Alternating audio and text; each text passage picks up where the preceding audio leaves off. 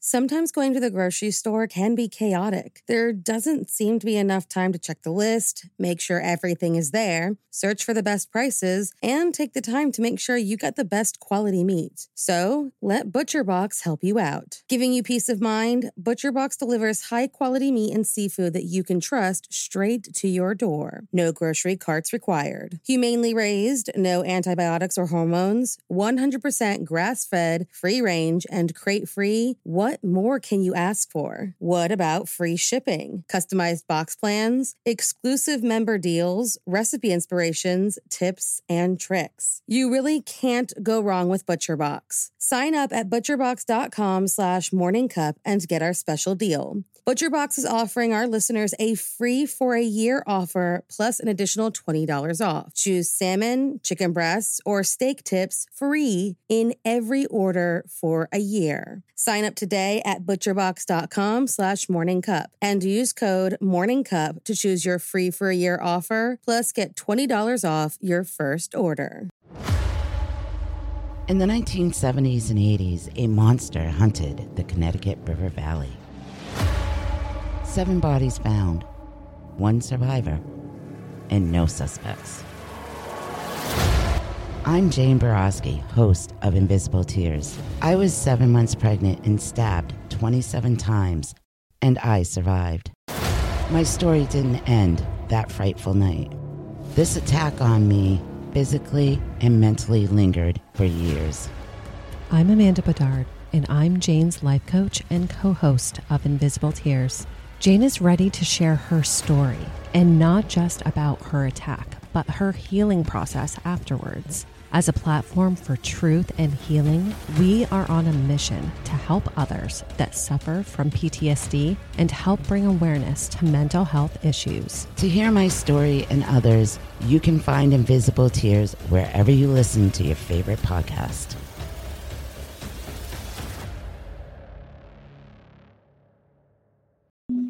Two more murders 15 miles When away police in the arrived, they found section the of telephone and electricity lines described by one investigator as reminiscent of a weird religious. Couple murdered. There is nothing more terrifying for a parent than when their child is sick or injured and you must surrender them to the care of medical professionals. You hope that they are in the best hands and trust that the doctors and nurses will do anything to make them well again. On October 4th, 1968, a woman was born and would later become a nurse in a children's ward. Well, more accurately, she would become an angel of death. So, if you like your coffee hot but your bones chilled, sit back and start your day with a morning cup of murder. Beverley Allitt was born on October 4th, 1968. From an early age, she showed a love for caregiving and often volunteered to babysit. Her caregiving, however, wasn't the only tendency Beverley exhibited. As a child, she would often wear bandages over pretend wounds to gain attention that she felt she lacked. She was the youngest of four children, after all. As she grew older, she spent time in and out of hospitals seeking medical attention for ailments, sometimes even self harming. She somehow even got her perfectly healthy appendix removed. When she was 16, she left school to take nursing courses at Grantham College. Even then, she was known for her odd behavior. On one occasion, she smeared feces on the wall in a nursing home where she was training. She was often absent from school due to her illnesses. But despite all of this and her failure of her nursing exams, she was taken on a six month contract at the understaffed Grantham and Kesteven Hospital in 1991. She was placed in the children's ward. That same year, on February 21st, seven month old Liam Taylor was admitted to the hospital. He was suffering from a chest infection, and Beverley took special care to assure his parents. She insisted that they go home and rest and that their son was in very capable hands. When they returned, they found that their son, according to his nurse, had suffered a respiratory emergency but had recovered. Not wanting to leave their son again, the couple spent the night. Their nurse volunteered to stay as well. Sometime around midnight, Liam suffered another emergency, but was expected to recover like before. He was left alone with his nurse for a moment, and somehow his condition began to worsen dramatically. The emergency team was rushed in and they noticed that his monitors were not connected, which is why they were not notified immediately when he stopped breathing.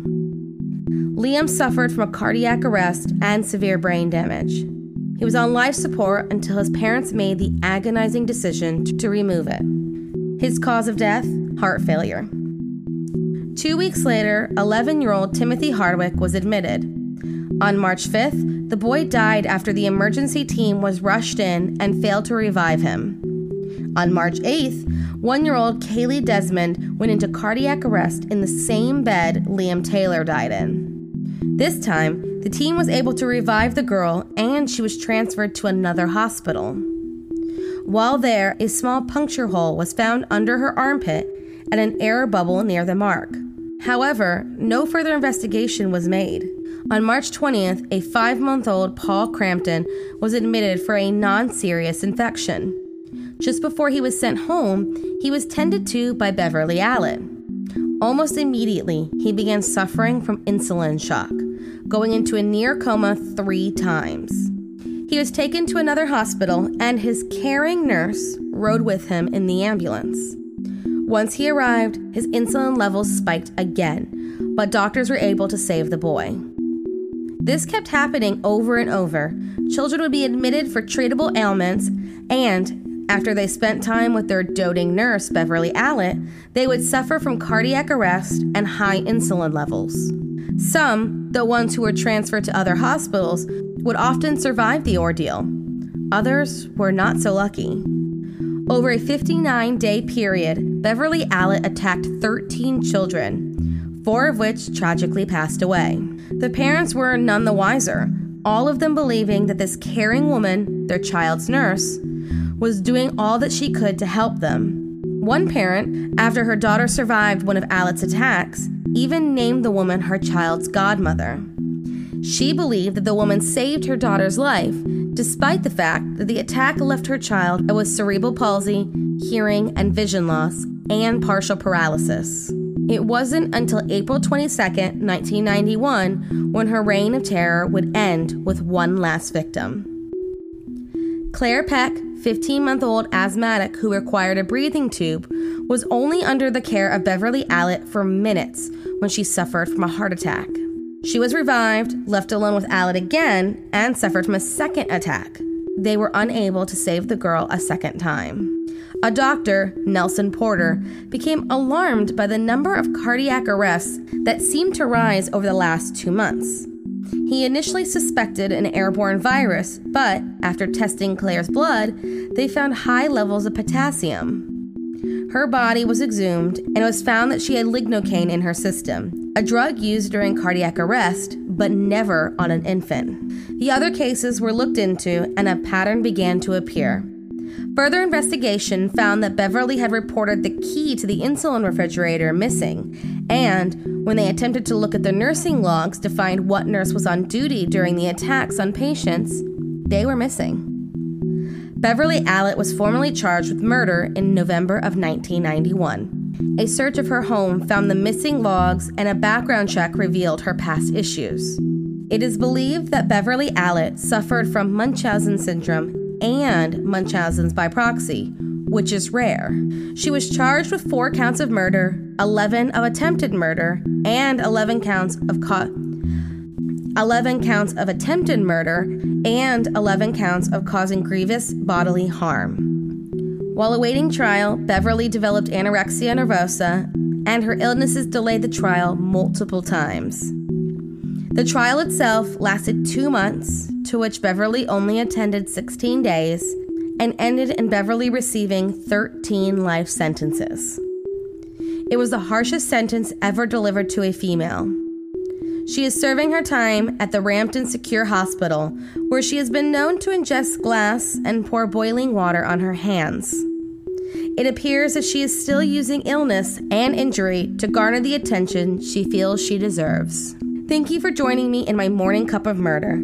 Please join me again tomorrow to hear what terrible thing happened on October 5th. Don't forget to rate and subscribe and let me know how you like it. If you want to help support the podcast, there's always Patreon or just sharing it with your true crime obsessed friends. And remember, stay safe.